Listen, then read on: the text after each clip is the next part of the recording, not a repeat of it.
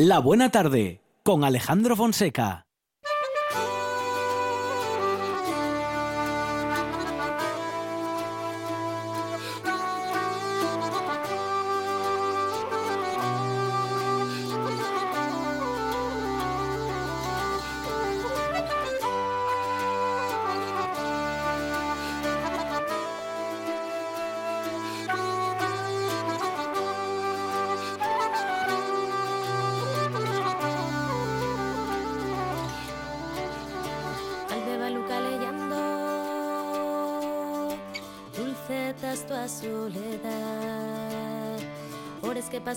Pasen descalces Sorrises muertes na ciudad. Alborada de algún brano Vives nun tiempo mellor. Señal de unos huellos. Güey, mira ese otro color. Promesas eternas, caricos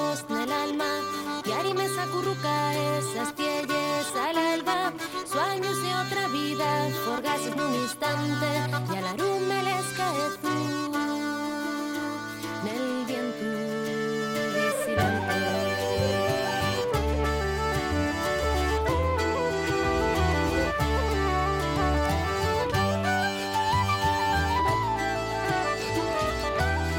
Bueno, un momento para el Mujeres en la historia, para recordar la historia de esas mujeres que, bueno, pues que han sido o bien negadas o bien, bueno, escondidas, ¿no? Detrás de otras historias en las que los hombres eran protagonistas. En todo caso, las mujeres también eran protagonistas, pero la historia no lo ha relatado así. Va desde hace algunas semanas y afortunadamente tenemos la bueno pues la buena noticia de poder hablar con doña Vicenta Márquez de La Plata que nos hace un, un, un gran relato ¿eh? de la vida de muchas de ellas y que en este caso nos lleva a la segunda parte de la historia de la adelantada doña Mencía Calderón. Vicenta, ¿qué tal? Buenas tardes. Hola, ¿cómo estás, Alejandro? Bueno, muy bien, muy bien. Una historia ¿Qué tal van las apasionante. cosas por ahí? Bueno, muy bien. ¿Mucho calor? Eh, empezó ahora, ha empezado en estos días, bueno, casi te diría que en estas horas incluso, porque hasta ayer am, la ola de calor, bueno, pues no llegaba hasta el norte porque estaba la lluvia haciendo de, bueno, de parapeto, ¿eh? para, para eso de la ola de calor. Bueno, pues mira, un, día que te habéis librado. Así es. No obstante, mm, afortunadamente la ola de calor llega suavizada hasta el norte, aunque sí ya, que... claro, ya llega, ya llega Sí, cansada para Claro, allá. sí, sí que, no obstante, sí que con la humedad se nota bastante, lo, no obstante, ¿eh? Pero bueno, mm, no sé, a ver si nos secamos en estos días, que veníamos con, con mucha lluvia. Bueno, pues vamos a continuar con nuestra heroína. Mm. Si te parece, a- hacemos un pequeño resumen de, Claro de- que de sí. nuestra primera parte, Vicenta. Pues recordamos que salió, que ella salió de España, que mm, viajó hasta las Islas Canarias y que de allí, pues la pobre intentó seguir viaje Mm. y se perdieron un poco por un, un- un temporal y llegaron a una isla que estaba en el Golfo de Guinea que se llamaba Angilobú y allí las detuvieron prácticamente. Bueno, por el camino les atracaron los piratas, les quitaron todo lo que tenían de valor, el, el jefe gobernador de aquella isla les retuvo durante dos años y por fin reanudaron el- la navegación y tardaron casi dos meses en hacer la travesía hasta las costas de, de Brasil. Y en enero de 1552, lo que quedaba de la expedición, porque habían perdido dos barcos por el camino, llegaron a Santa Catalina en la costa de Brasil. Y ahí es más o menos donde nos quedamos la última vez. Así que llegó, en lugar de las tres naves que salieron, llegó una nave con 40 doncellas y niños, unos 80 hombres, capitaneados todos ellos por nuestra adelantada doña Mencia Calderón, y hacía dos años que habían partido de Las Palmas.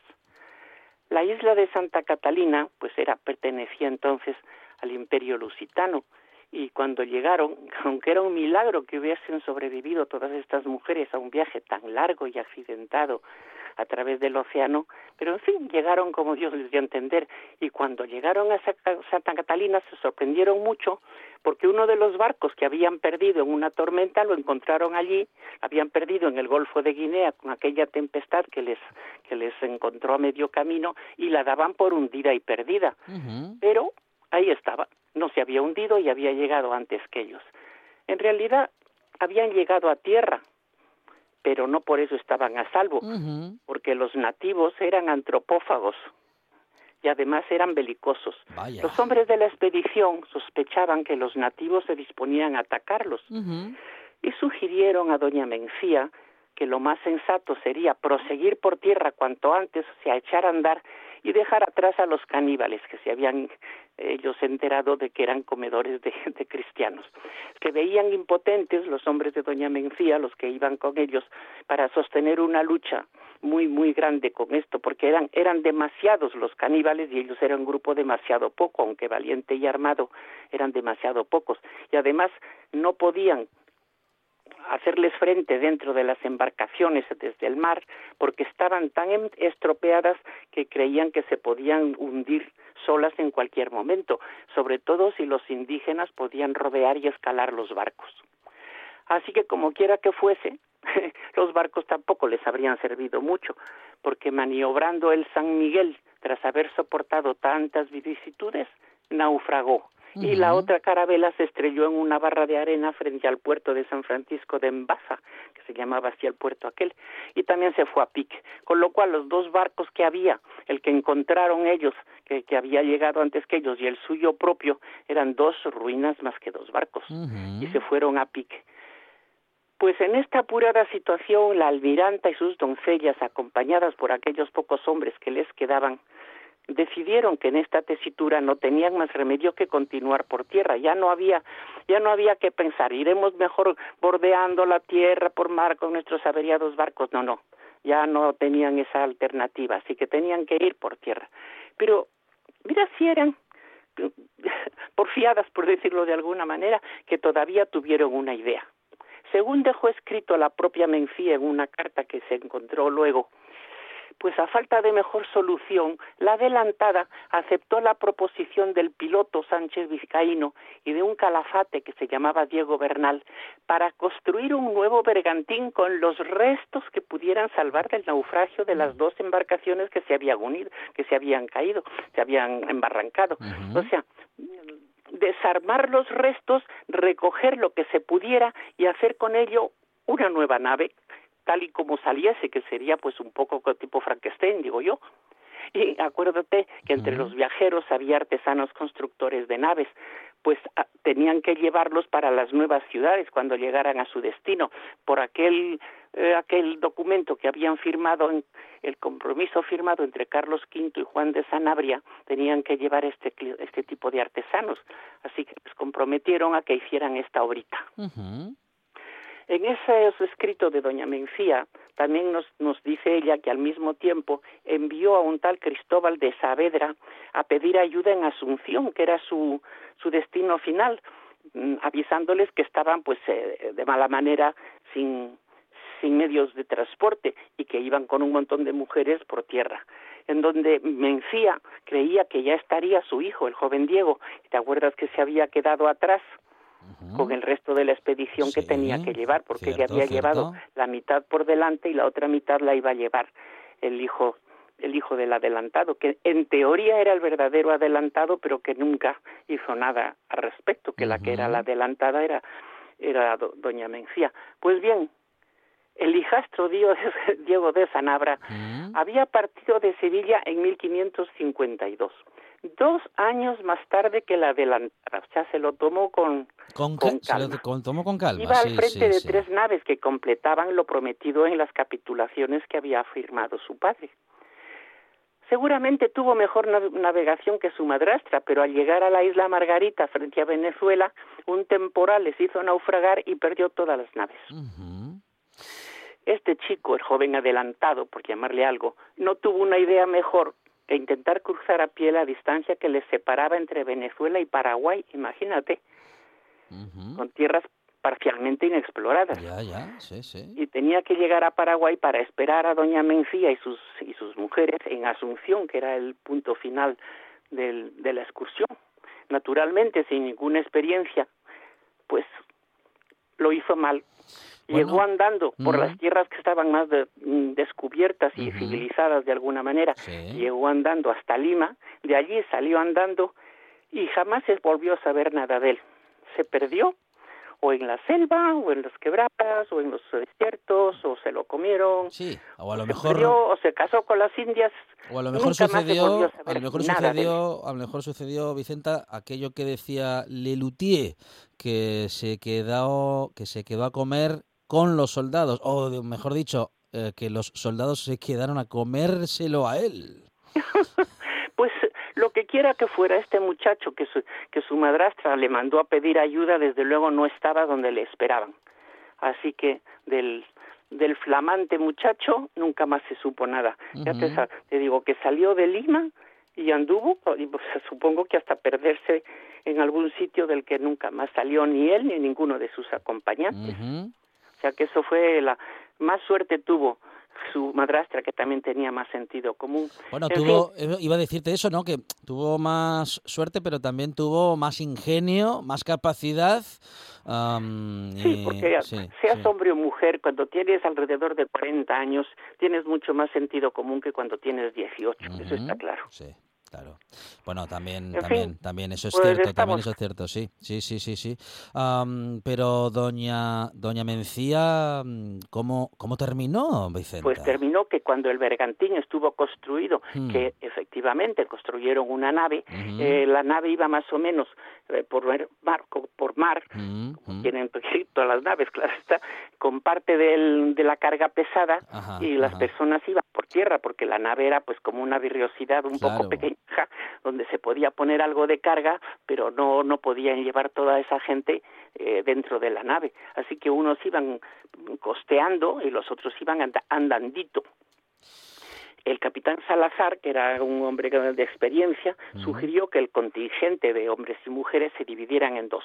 Uno que iría a pie por tierra y el otro que les alcanzaría por la vía fluvial, o sea, yendo pues sobre las aguas. Así que una parte de la gente y el equipaje se embarcó en el bergantín con intención de llegar por agua Asunción y el resto partió a pie por una senda que les dijeron los indígenas que era más transitada, que tenía más de 300 leguas y que había sido transitada con anterioridad por Alejo García y Alvar Núñez Cabeza de Vaca, que habían sido descubridores allí. Ahora, para hacernos una idea, te diré que una legua, que tenían que andar 300 leguas, una legua equivale a 4.888 metros. O sea, casi 5 kilómetros. 300 leguas por 5, pues son 1.448 kilómetros. Échale Ujú. tú. Casi 1500 kilómetros. mm, Ah, échale ganas.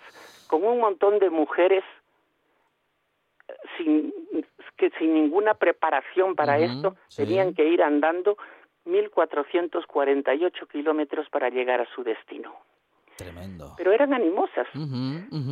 Así que la expedición con los unos indios porteadores que consiguieron unos guías, algunas vacas que no podían ir en el barco porque tampoco cabían, y unos pocos portugueses que se vinieron con ellos desde la isla donde habían, mm, habían hecho parada antes, algunos curas que no podían faltar, oficiales, soldados y la dotación de mujeres viajaron todos amparados supuestamente por Doña Mencía habían llegado a la costa de Brasil en 1552 y por fin a comienzos de 1555 salieron del Brasil porque en, en la costa les detuvieron otra vez los portugueses que todas las veces que los encontraron les detuvieron unos bastante tiempo.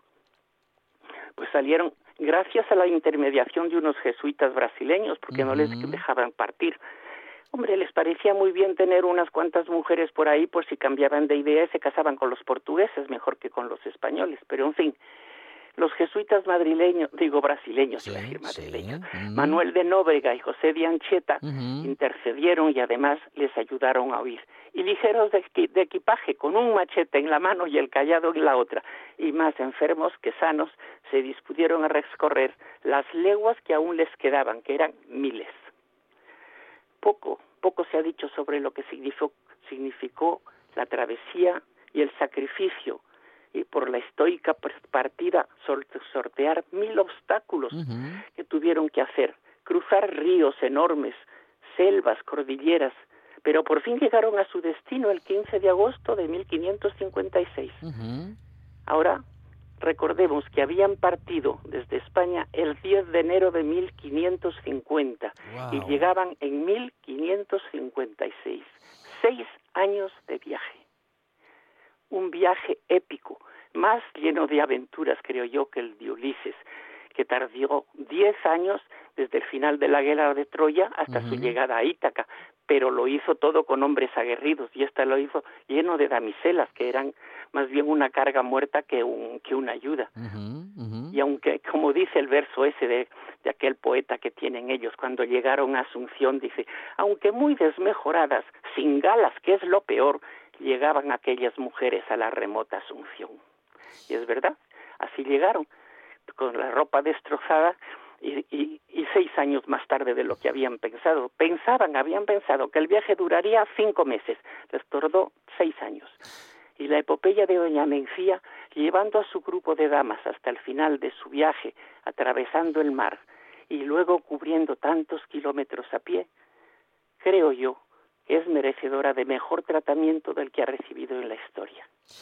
Por- Llegaron, entregó a sus jóvenes y allí se quedó a vivir. Doña Mencía, se ignora la fecha exacta de su muerte. La, la historia no la cree siquiera interesante ni importante para nombrarla. De todas maneras, para cerrar esta breve historia de Doña Mencía, hablaremos con las palabras de Doña Susana Dillon, que es la- una historiadora que la menciona, y que dice ella, la extraordinaria aventura de estas mujeres, acaudilladas por esta dura extremeña, que cumplía al pie de la letra lo que habían firmado los varones de su familia, es un hecho real, histórico, de profundo y aleccionador contenido humano que rebasa lo ético y se convierte en épico. Sin embargo, y en honor a esa verdad que buscamos denodadamente para hacerle justicia al personaje femenino durante la conquista, no la encontramos a ella en las páginas de la historia. Y esa es la pena. Mm. Las historias épicas de muchas mujeres son totalmente ignoradas por la historia. Pero nosotros lo hacemos en este programa, como decían los antiguos, ad perpetuam rei memoria, para el recordatorio histórico y eterno de lo hecho. Una, y aquí se acabó la historia. una gran injusticia la de no haber dado a conocer la historia de Doña Mencía. que Y aquí- tantas otras. Claro. mm. Es que verdaderamente es interesante. Han hecho películas con este con este asunto, pero esto es verdad. Televisión española hizo una pequeñita serie de tres o cuatro capítulos, pero puso muchas cosas inventadas, como que ella se, se enamoraba de Salazar y que Ujú. no, no, nada de eso es verdad. Ella estaba a lo que estaba, a llevar a, a llevar a su preciosa carga hasta el final porque lo había firmado. Mm, eh, Vicenta, que parece que cuando nos ponemos a contar la historia en la que mujer, las mujeres o alguna mujer es protagonista, no podemos evitar caer en el culebrón, ¿no? Caer en, en que, claro, al fin y al cabo eran mujeres y tenían otras preocupaciones. Y en el caso de Doña Mencía, nada más lejos de la, ver- nada más lejos de la verdad. No, ella ella cumplió todo lo que había se había firmado como si fuera eh, to- como todo un hombre. O sea, el honor te, te obliga a cumplir tu palabra y lo firmado hasta el fin. Y así lo hizo. Ujú. Y sin embargo, ni siquiera se sabe dónde murió, ni cómo murió, ni en qué fecha. Ahora lo que sí sabemos es que de Asunción mm, ya no regresó, Vicenta. No, no, ya no, ya se quedó allí. Me imagino que quedó ya escarmentada de viajes, ¿eh? Ujú, Sí, su- supongo que vería, vería una embarcación y echaría a correr en la dirección contraria, ¿no? No sé, no sé qué querría Pues sí, acercar sí, a la- a la- al océano, al agua, a la, a la- a la mar, eh, ya para nunca más. Pero lo que no sabemos es cómo, bueno, una de sus hijas casó allí con uno que llegó a tener un gran, un gran cargo. Supongo Ujú, que ujú. ella le mantendría o algo, porque si no ella no tenía ningunos medios para sobrevivir Claro, por sí porque, misma. porque vamos a decir que el acuerdo aquel a partir del que... Claro, mm, porque ella no podía ser gobernador. mm, de- de- de- Porque en mm, realidad el que hubiera sido gobernador era el hijastro, el que se perdió en las selvas. ujú. Y ella no podía ser gobernadora justamente por su condición No, de mujer, Vicenta. No se le había firmado a ella, Ajá. sino al hijastro, y ella lo hacía en nombre de su hijastro. Entonces, muerto el hijastro, pues muerto el perro, se acabó la rápida. ¿no? Y ya, Mm. ya no había ningún compromiso. Y esto, bueno, la corona mm, lo, lo tomó pues por la parte que más le convenía Hombre, también. para la parte que más, que más le convenía, claro está. Ya sabes que, que eh, los que mandan siempre cortan el bacalao más grandecito su trozo que el de los otros. Mm, es la historia de doña Mencía Calderón, una adelantada que ha quedado pues eh, prácticamente escondida en la historia, olvidada por muchos, pero que ha sido Pero recordada. nosotros lo contamos ad perpetuam rei memoriam. Claro que sí. Sí, señor. Eso Y así es. hacemos que no se olvide. Alguien puede ser que al haber oído esto se interese e indague sea capaz de escribir una verdadera historia de esta señora. Porque eso de que a las palabras se las lleva el viento, Vicenta, esa es una mentira tremenda, ¿eh? No, no, la palabra puede más que la espada, ya lo sabes. Vicenta Márquez de la Plata, muchísimas gracias ¿eh? por todos estos relatos. eh, bueno, y más que, que habrá si Dios quiere. que vamos a mantener y con los que vamos a continuar. Muchísimas gracias. Un abrazo. Buenas tardes a todos. Estás escuchando. Estás escuchando RPA, la radio autonómica.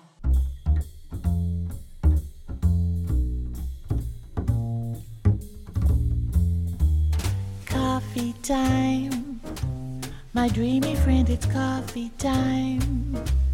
Let's listen to some jazz and rhyme and have a cup of coffee.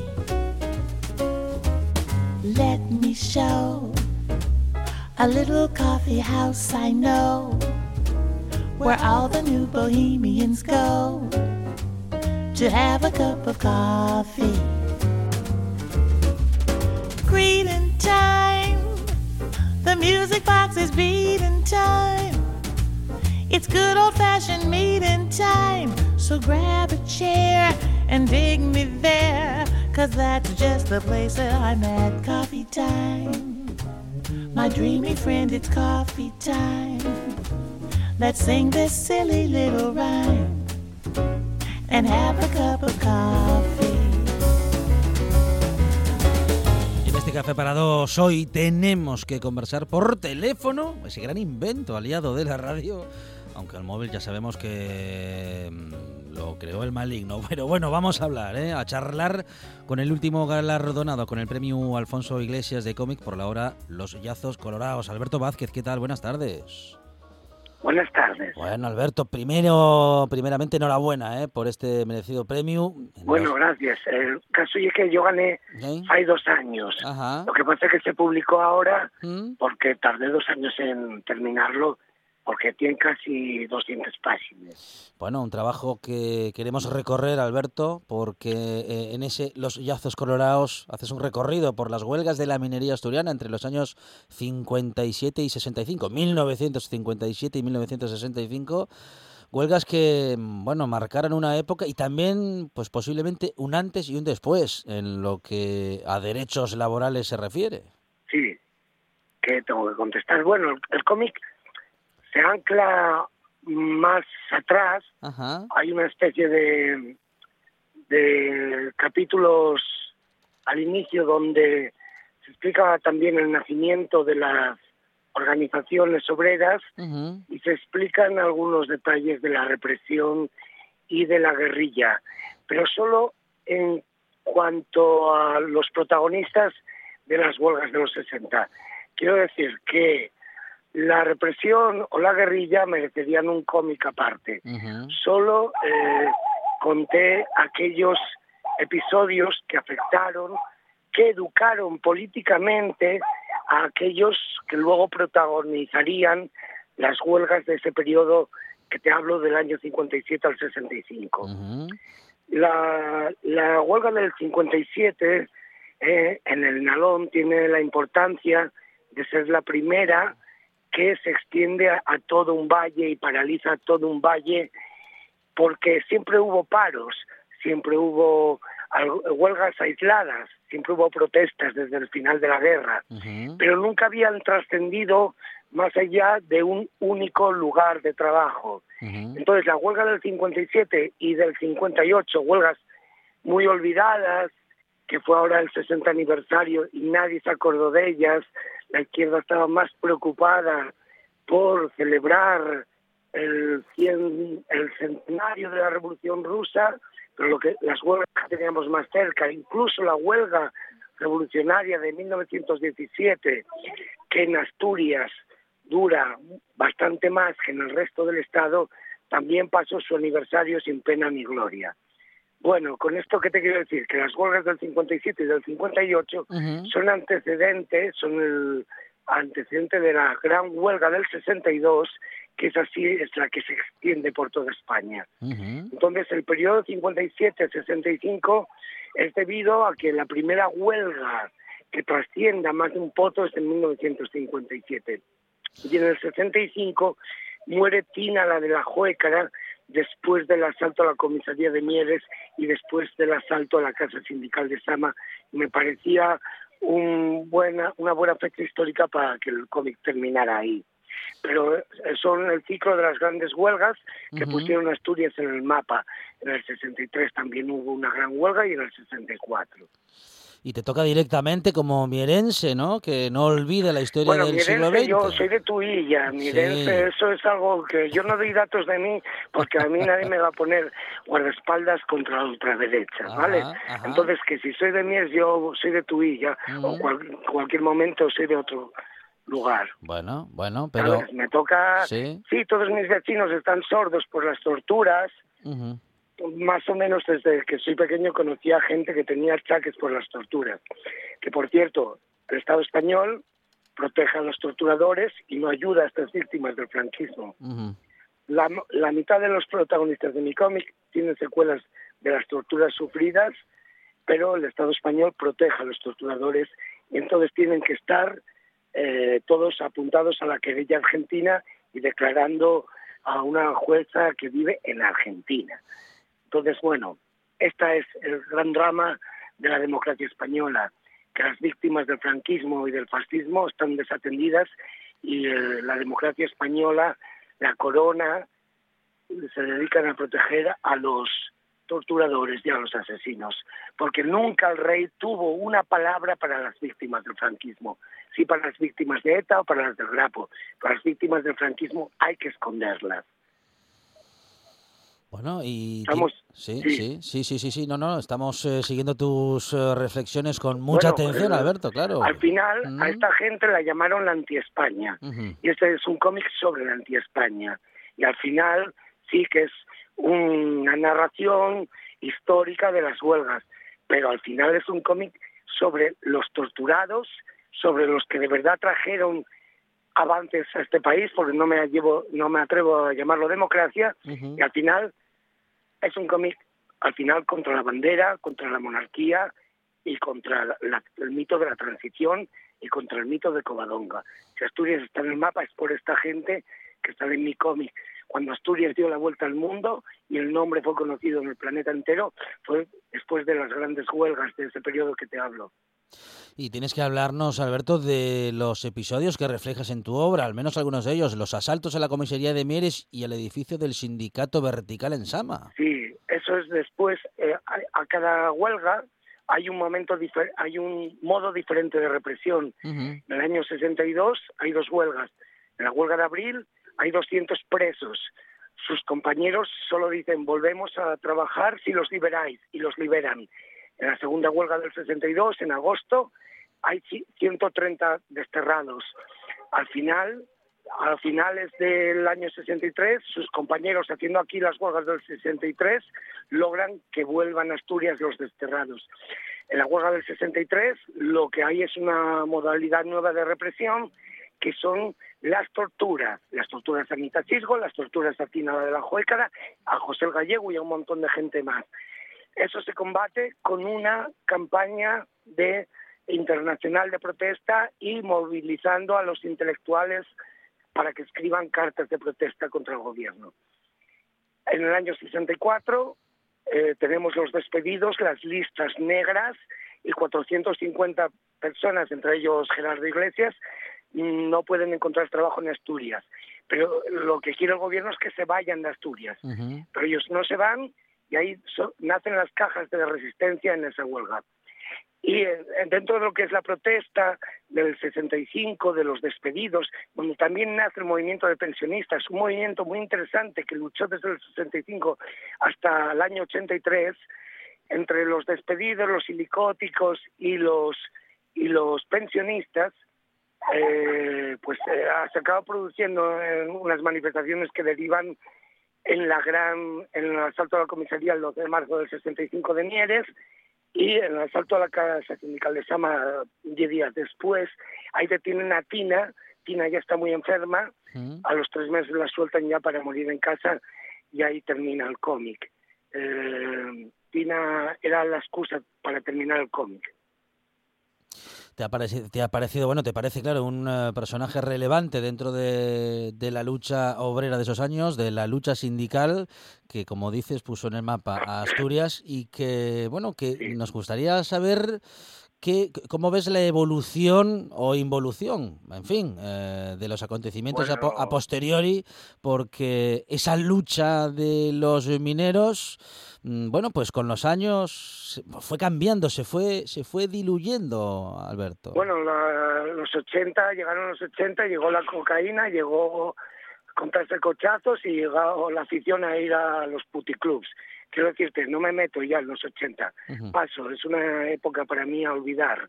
Yo hablo de, de aquellas gestas de los años 60, luego también hubo huelgas en el 71, en el 69, en el 76, pero quizás esos, segunda y una segunda parte, las trataré.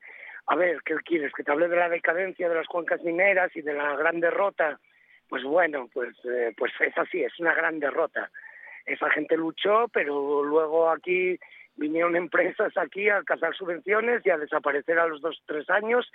No, no la cultura obrera quedó un poco en, en, lo que son las familias y la tradición familiar, pero yo creo que las organizaciones no supieron transmitir los valores eh, a, a, a, la nueva a la nueva generación de trabajadores, ¿no? Uh -huh, uh -huh. Pero es una cosa triste ya que yo hablo de las victorias. Yo quise hacer un cómic de victorias, hablar de las victorias. Bueno, esas eh, victorias que tenemos que tener presentes porque nos podemos seguir sintiendo orgullosos de ellas, Alberto, mmm, o, o, o, o, tenemos que verlo con nostalgia, pues eh, no yo, sé, por, porque, por lo... Hoy, a ver, a ver. Yo de, verdaderamente hice un cómic para ver si esas experiencias del pasado de alguna vez, po, de alguna manera, po, podrían servir para las luchas de hoy. No lo hice como una cosa aislada, nostálgica, para recrearnos en el pasado, sino para que la gente, la gente sepa de dónde viene. Porque si tú no tienes antecedentes y nadie te lo cuenta y no se estudia en la escuela, ¿eh? pues tú no sabes de dónde provienes. Pero cuando sabes de dónde provienes, pues tienes un arma moral ¿eh? para enfrentar las luchas del futuro y tienes orgullo de tu clase, orgullo de dónde vienes, orgullo de tu pueblo, como pueblo internacionalista y como pueblo solidario.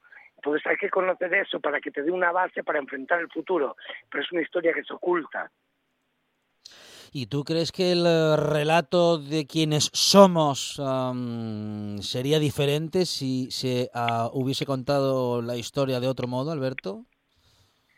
Hombre, yo creo que sí, ¿no? Sobre todo en cuanto a lo que son los sentimientos republicanos de la gente. Eh, aquí nos cuentan que la democracia la trajo el rey y yo creo que la democracia, lo que hoy podemos llamar democracia, lo trajo otra gente, otra gente no reconocida. Y yo creo que, hay que reconocer a esta gente. Y esta gente, en Francia, los que lucharon contra los nazis van todos los años a los colegios a dar charlas, todos los años, ¿eh? a cada curso. Aquí, la, los que lucharon contra el franquismo nunca van a los colegios ni se les tiene en cuenta. En Francia los alumnos visitan aquellos lugares de memoria una uh -huh. vez al año. Uh -huh. Aquí en España eso no ocurre. Aquí nadie llevó a los alumnos del Colegio X nunca pues a visitar a la cárcel de Oviedo, a donde hubo trabajos forzados, a donde hubo un campo de concentración. Aquí eso no existe. Aquí lo que molesta se aparta y la memoria de esta gente molesta. Molesta al discurso único y al discurso impuesto de cómo fue la transición ¿eh? de ejemplar. Bueno, pues este cómic intenta combatir eso. Es, eh, justamente un eh, cómic que está teniendo una gran acogida entre el público asturiano. Alberto, seguro que esto te pone muy feliz.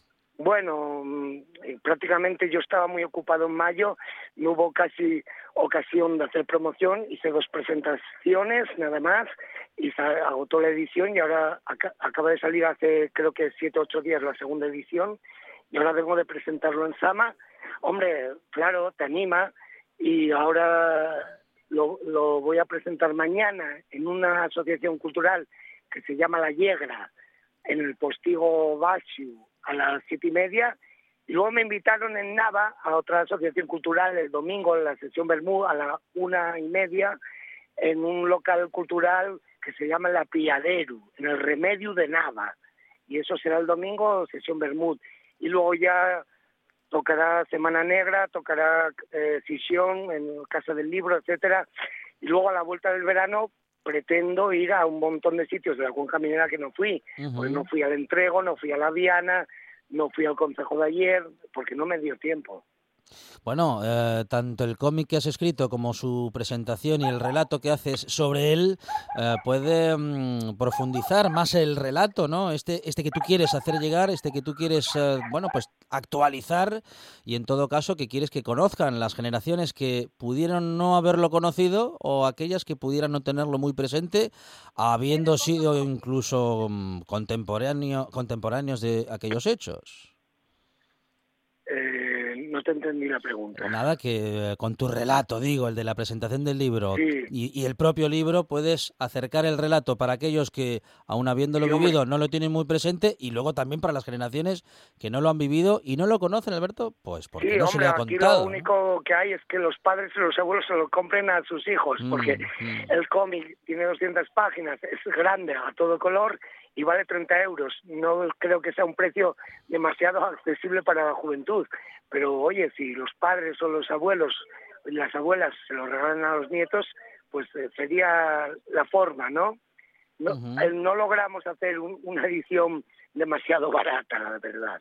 Bueno, ah, hay que tener en cuenta, Alberto, que cuando hablamos de libros, bueno, ilustrados, en este caso completamente ilustrado porque es un cómic, am, hay que tener en cuenta muchas cosas. Eh, no son libros eh, baratos de hacer porque la cuestión gráfica en papel, bueno, en fin, la- que, la, que la tinta es muy cara y el papel también, Alberto. Sí, sí, bueno, y los gastos de imprenta son los que son. Pero quizás algún día este cómic se adapte a otro formato, quiero decir que se podría hacer eh, un documental con, con dibujos y voz en off, se podría hacer también con los testimonios que tengo recogidos y grabados en vídeo, un apoyo eh, más audiovisual, eh, aunque se cuelgue en internet o se ponga en los colegios. No sé, hay, hay opciones, porque yo tengo todas las grabaciones que hizo la gente guardadas. Y bueno, con eso quizás se haya haga un documental, más o menos quizás apoyado en los dibujos o no, no lo sé, pero ahora mismo estoy de promoción del cómic. No me paré a pensar qué otro formato se le podría dar, ¿eh?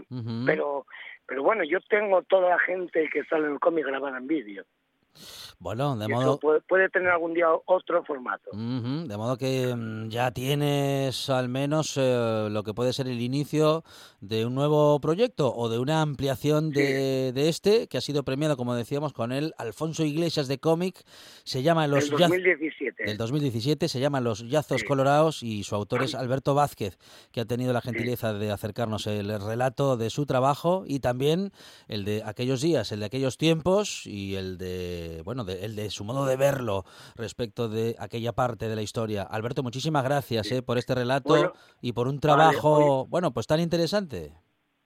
Bueno, solo quería decir que agradezco a vosotros y que para la gente que viva en Sisión, pues que el día 10 eh, andaremos por la Semana Negra presentándolo y el Bien. día 18 de julio en la Casa del Libro. Bueno, perfecto. Hombre, los que estén en Gijón y los que no, porque ya sabes que Semana Negra mm, se nutre Ya, va, de habitantes de, allá todo el mundo. de todas las partes, sí señor. A ver un concierto, a comer un bocadillo, a escuchar a, a un- una charla, lo que sea. Y a conocer una parte de nuestra historia reciente también, Alberto, con tu presentación. Claro que sí. Recuérdanos a- la, la- la fecha. Bueno, la hora a lo mejor cambia de aquí a entonces, sí, pero. porque, ah, claro, yo no sé si la hora que me dieron en la Semana Negra será definitiva. Bueno. Y este, os informaré de todo. Fantástico, pero recuérdanos la fecha al menos. eh, Sí, sí, sí. Alberto. Vale. De momento es el 10 de julio, pero puede igual bien. cambia, no sé. Al- Vale, yo les, os escribo un correo. Alberto. Vázquez, compañero, gracias, un abrazo. Muchas gracias. Un abrazo. Hasta luego. La radio es información, noticias, actualidad. La radio es entretenimiento, es música. La radio es palabra. Pero sobre todo, la radio eres tú. RPA. Si nos escuchas, te escuchas. Cruz Roja Asturias en la buena tarde.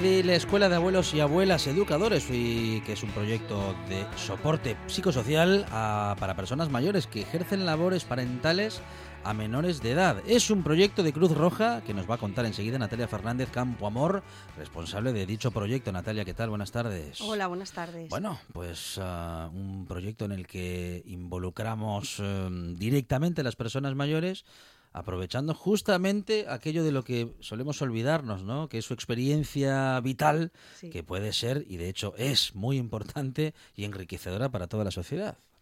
Eh, efectivamente, los abuelos, las abuelas son los que eh, mantienen la memoria histórica de nuestras familias, de nuestra sociedad y su labor está siendo fundamental eh, y si no fuera por ellos, pues podríamos decir que el sistema tal y como está montado, con las deficiencias que hay en el sentido de la conciliación familiar, eh, pues si no fuera por ellos se destrozaría el sistema, ¿no? no se podría mantener. Porque se, están, han convertido y se están convirtiendo cada vez más en, eh, bueno, en esa generación que prácticamente, y fíjate que, que, que- que, vamos, que tendría que tocarles otra cosa, ¿no? Má- Más, más relajada, pero que les está tocando so- sostener Sí. en muchos casos, ah, bueno, emocionalmente o estructuralmente, ¿no? A la generación anterior o incluso a dos generaciones anteriores y en muchos casos también en lo económico. Efectivamente. Eh, desde, desde Cruz Roja Española sí que mantenemos eh, que la, teoría de que generacionalmente ocupan quizá un, papel que ahora mismo no les correspondería, pero sí que es verdad que están ejerciendo un sostén a todos los niveles. No podemos olvidar la crisis económica que todavía vamos arrastrando y, como tú bien dices, económicamente incluso están siendo los, los sostenedores del, del sistema familiar. Entonces, labor fundamental, imprescindible hoy en día. Y desde Cruz Roja, pues eh, con esta iniciativa de Escuela de Abuelos apoyando. Ujú. Bueno, Escuela de Abuelos, ¿cómo funciona el eh, proyecto, Natalia? ¿Cómo- cu- ¿Cuál es su mecánica? Sí, bueno, es un proyecto que nos viene financiado por la Consejería de, de Servicios y Derechos Sociales del Principado de Asturias. La iniciativa eh, de parte para dar respuesta a los abuelos y abuelas que están realizando esta labor educativa y de crianza con, con sus nietos y nietas, de lo que estábamos hablando. ¿no?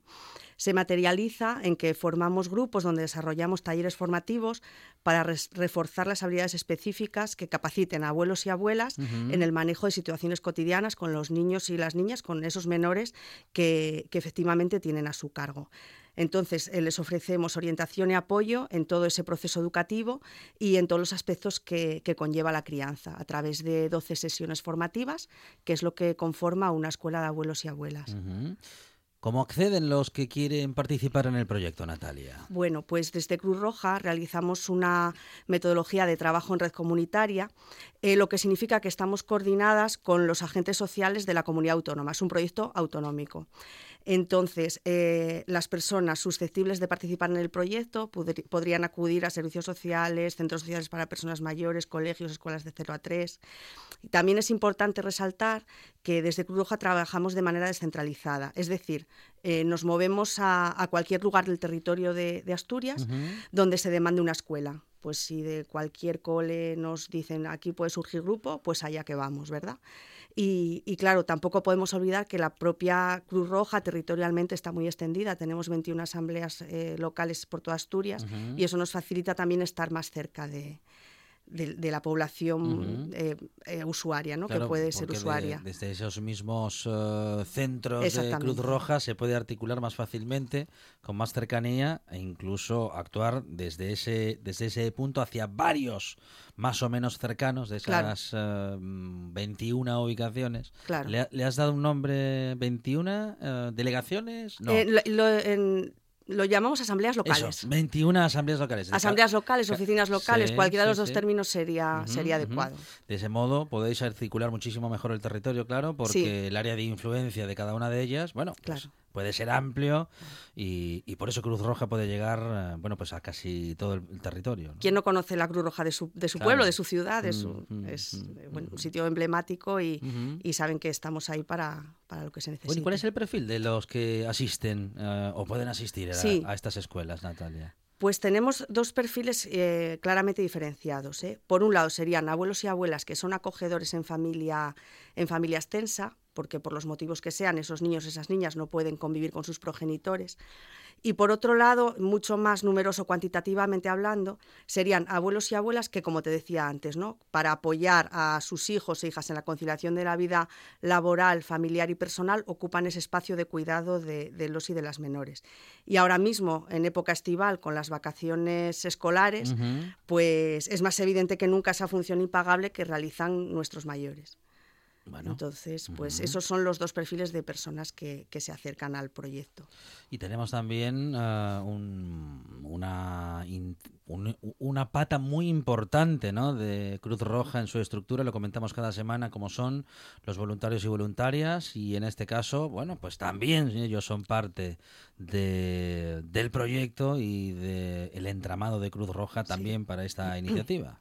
Efectivamente, el voluntariado de Cruz Roja, como bien dices, es el pilar fundamental de la institución y como no podía ser de otra manera, pues en el proyecto Escuelas, Escuela de Abuelos y Abuelas Educadores también participan, claro. ¿Qué, qué, mm, qué función cumplen? ¿Qué funciones desarrollan? Pues tenemos eh, varios puestos de acción voluntaria donde se pueden involucrar, donde pueden desarrollar su actividad dependiendo de su de sus actitudes, de sus apetencias. ¿eh? Entonces, si quieres te las comento un poquito. Claro, vale.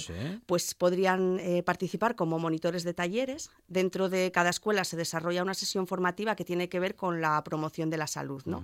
Entonces, esta sesión es impartida por voluntariado de Cruz Roja que cuenta con, con formación al respecto, con promotores de salud. Por otro lado, también tendríamos el perfil de voluntario de apoyo social en familias. Eh, esto significa, dentro del proyecto ofrecemos lo que denominamos el servicio respiro. Este servicio se materializa en que personas voluntarias de Cruz Roja están al cuidado de los niños realizando actividades lúdicas o educativas, mientras los abuelos y abuelas acuden a las sesiones formativas o necesitan hacer alguna gestión que, sería incompatible con el cuidado de los niños. Entonces ahí el voluntario, la voluntaria, se, implicaría en esa labor de, cuidado. Y por último también como monitores o monitoras de ocio y tiempo libre. Eh, sería el voluntariado que diseña y participa en las actividades intergeneracionales con las que ponemos fin a cada escuela de abuelos y abuelas. Siempre intentamos poner una, una, guinda lúdica y de ocio a, cada escuela. Entonces organizamos siempre una actividad intergeneracional abierta a los participantes y a sus familias y la verdad que es súper gratificante. A veces ves que van abuelos, hijos, nietos, abuelas, hijas, nietas y, y bueno, pues es una maravilla. Y ahí el voluntariado pues también también participa. De modo que funciona muy bien ese encuentro entre generaciones, bueno, Sí. en principio tan distantes, pues, por aquello del tiempo, pero no tanto en, en sus intereses, Natalia. Sí, la verdad que son es la- las, las actividades son preciosas porque además siempre intentamos que sean al, al aire libre, pues igual tampoco nos complicamos mucho. Lo mismo ir a un prao a merendar, llevamos juegos y, y es precioso ver cómo se relacionan todos y bueno, es una guinda siempre a, a las escuelas que es muy muy positiva. Bueno, um, una manera de implicar a los eh, abuelos y abuelas que ya están súper implicados en esta sociedad, pero que en todo caso, digo, Natalia, esta iniciativa les implica directamente y les hace saber, bueno, algo que ellos debieran de saber, pero que no siempre se lo dejamos claro, ¿no? Que es que les necesitamos y que les valoramos eh, justamente por, bueno, por lo que decíamos al principio, ¿no? Por lo que son, que justamente son personas mayores y su experiencia vital solamente ellos y ellas eh, pues pueden eh, poseerla, ¿no? Y, y- Sí. y- y de su generosidad depende que la quieran compartir y que nosotros la podamos aprovechar. Efectivamente. Y que tenemos mm, unas joyas en casa que, que es muy importante lo que tú dices, poner en valor su experiencia, eh, su sabiduría, su paciencia, su tenacidad, porque muchas veces me dicen, ay Natalia, yo si tuviera 30 años, yo si tuviera 40, digo, bueno, pues quizá no tienes la fuerza física o el ímpetu de la juventud, pero tienes algo mucho más valioso, que es la experiencia, es la tranquilidad, es la seguridad de, de, lo que tú dices, de toda una experiencia de, de una vida que puedes transmitir a, a tus, a tus nietos, a tus nietas, y eso es impagable. Y, la, y las vivencias y las experiencias con los abuelos, con las abuelas, es algo que si los que hemos tenido la suerte de vivirlo, no se te olvida nunca, ¿no? Esos veranos en el pueblo, es, es, es algo que, que te construye una experiencia vital impagable. Bueno, ¿cómo pueden hacer aquellas personas eh, mayores que quieran participar, que bueno, en fin, que quieran compartir a partir de Cruz Roja y de este proyecto, bueno, su experiencia vital y compartirla con otras generaciones? Pues eh, nos, se pueden poner en contacto con, con nosotros, con Cruz Roja Española, eh, a cua- con- mm, como decíamos, a través de cualquier asamblea local Ujú. o en el teléfono 985 20 82 15, que es el nuestro de toda Asturias, y decir que les apetece formar parte de un grupo y a partir de ahí pues organizamos. Eh, en cualquiera de las asambleas de Cruz Roja Sí. del territorio Astur y eh, bueno preguntando por Natalia o en todo caso por este proyecto que se denomina Escuela de Abuelos y Abuelas Educadores proyecto como comentábamos al inicio de nuestra conversación de soporte psicosocial a personas mayores que ejercen labores parentales a menores de edad y está que está financiado por la Consejería de Servicios y Derechos Sociales del Gobierno del Principado de Asturias nos lo ha contado eh, Natalia Fernández Campo Amor que es responsable del proyecto en Asturias. Natalia, muchísimas gracias y enhorabuena, una gran iniciativa. ¿eh? Muchas gracias a vosotros por permitirnos compartirla. Gracias.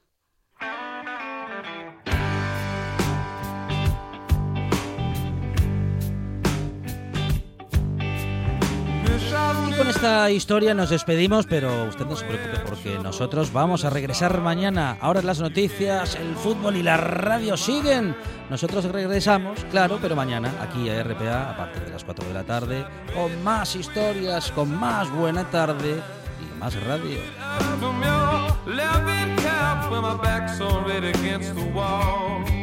I've been humbled like this before. You can't walk on.